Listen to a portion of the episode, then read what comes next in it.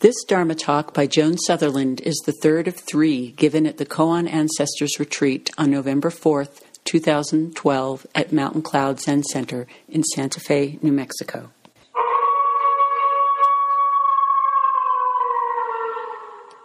I had just a bit more that I wanted uh, to say on our last morning together.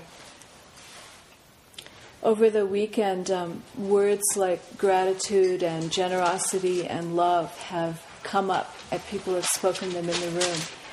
And um, one of the things that's most beautiful to me in our way is this gorgeously, recklessly, against all odds assumption that those qualities are inherent in the universe. that it's not our job to manufacture them and bring them to the situation. They're already there. And our job is much more something like discovering them in each situation. Um, this is a, an old tradition in the Mahayana. Nagarjuna, who was a great um, Indian philosopher of the Mahayana, said, When Buddhas don't appear and their followers are gone, the wisdom of awakening burst, bursts forth by itself. So, this is the vow of the Dharmakaya, right? This is the that wisdom of awakening bursting forth by itself, no matter what is else is going on, and and whether we have a dharma or not, it's there and inherent, part of the very texture of the universe itself. So that strain of of uh, Mahayana Buddhism when it came to China, found a very receptive home because that's also a fundamental idea in Taoism. And um, the sense there is they had they, they understand emptiness and they understand it in a different way. They understand it in a way where emptiness and dance can be so close together, where dance is just emptiness with legs.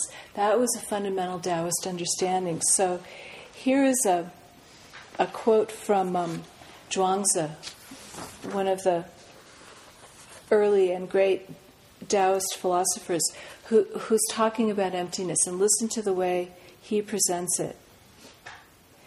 He's talking about coming into a kind of um, conversation that Taoists had with each other, which are the precursors of the koan conversations.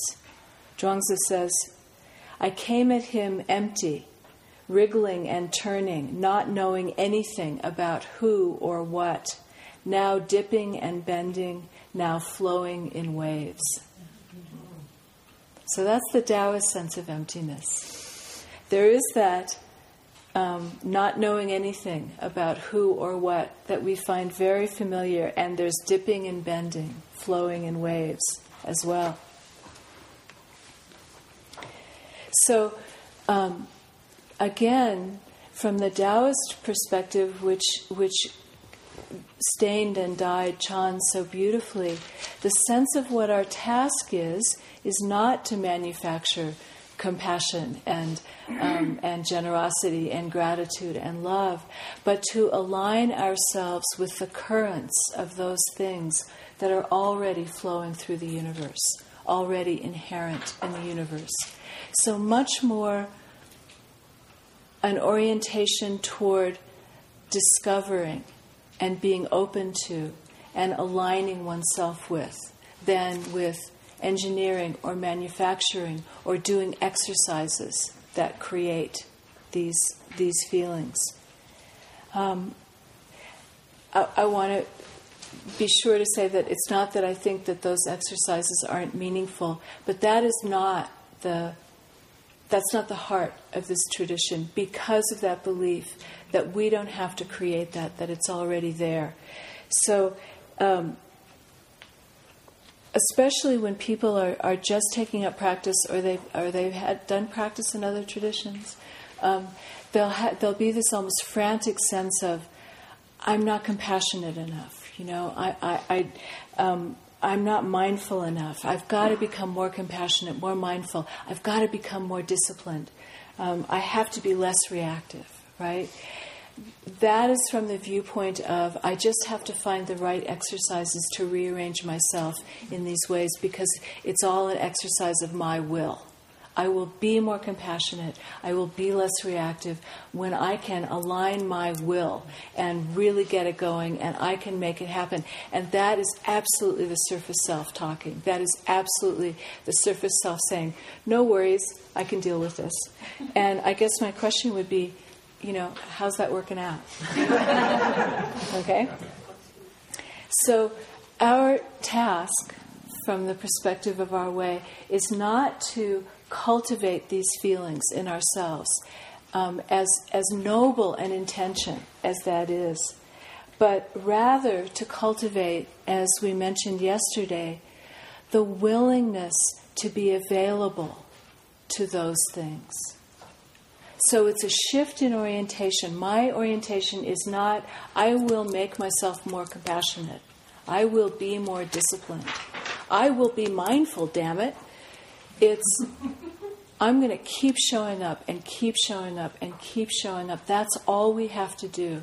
I, I am willing to be overcome by gratitude, to be overcome by generosity, to be overcome by a burning desire to be disciplined because I can taste something in my mouth and I want to go all the way with that and I will sit here until that happens. You know, the Buddha's vow is it can be our vow as well.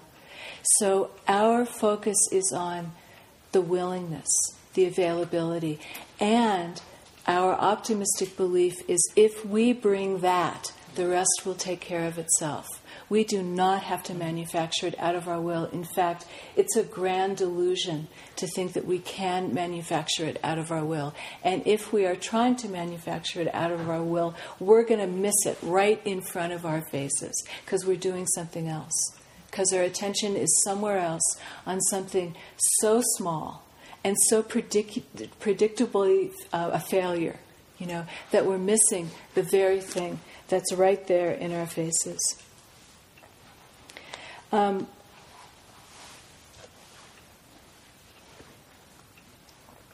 some people can hear this, can criticize this, can defend against this, by saying this is a kind of Zen light, you know.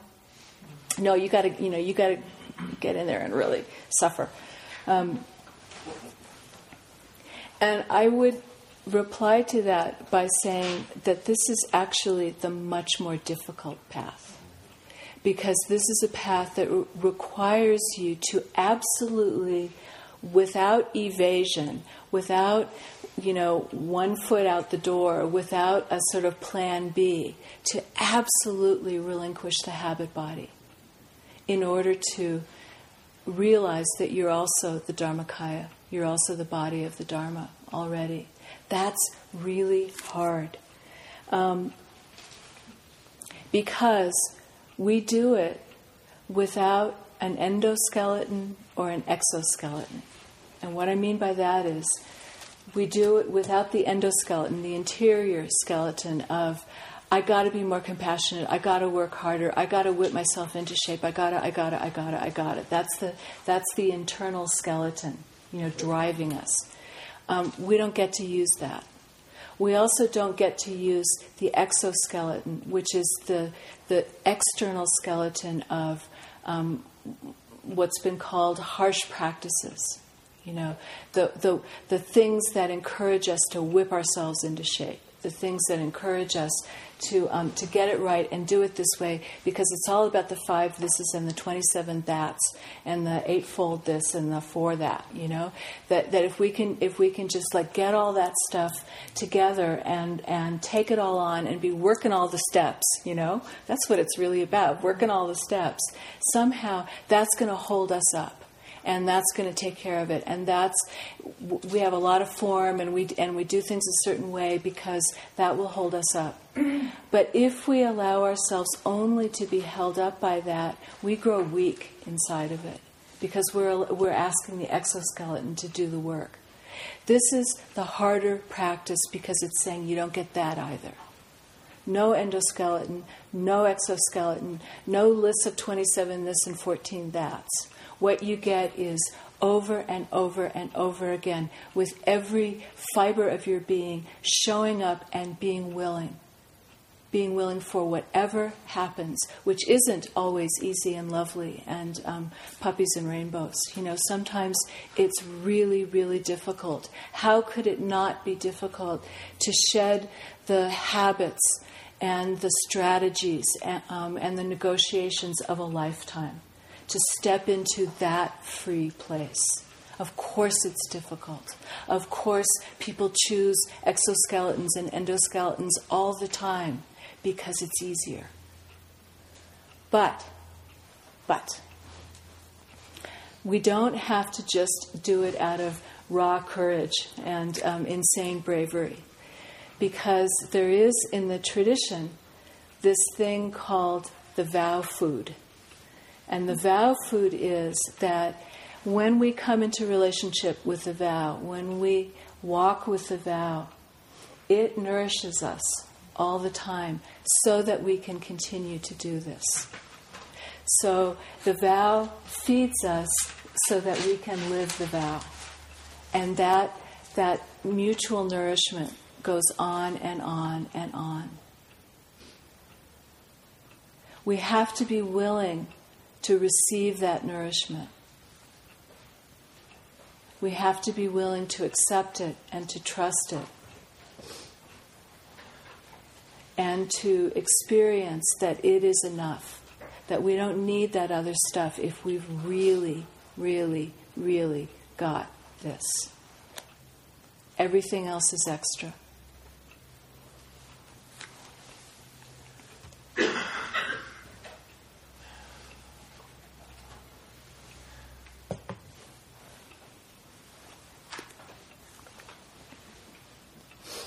So if that appeals to you, if you are a wild and crazy fox spirit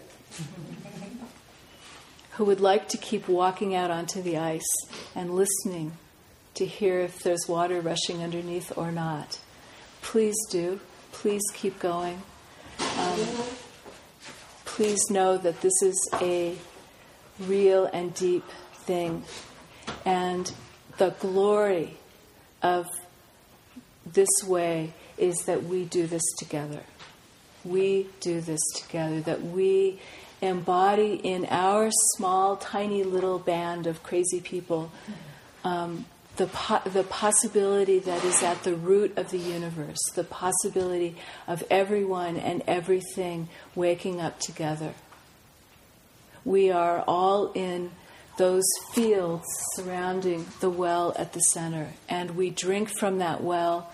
We eat the vow food that grows out of that well, and we accompany and support and protect and call each other on our shit and do all of that, all of that stuff that's essential to our waking up, not only as individuals, but as community. Because when we do that, when we put our love and our gratitude and our generosity into waking up as a community, we are living in microcosm the universe in macrocosm.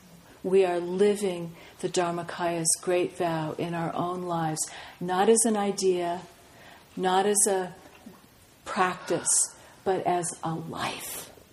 A life for each of us as individuals and a life for us together.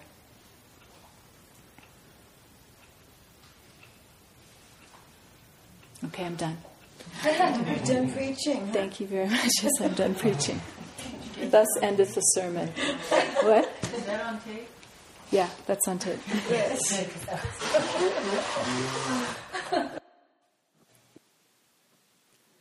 These talks are made available through your donations to Cloud Dragon, the Joan Sutherland Dharma Works.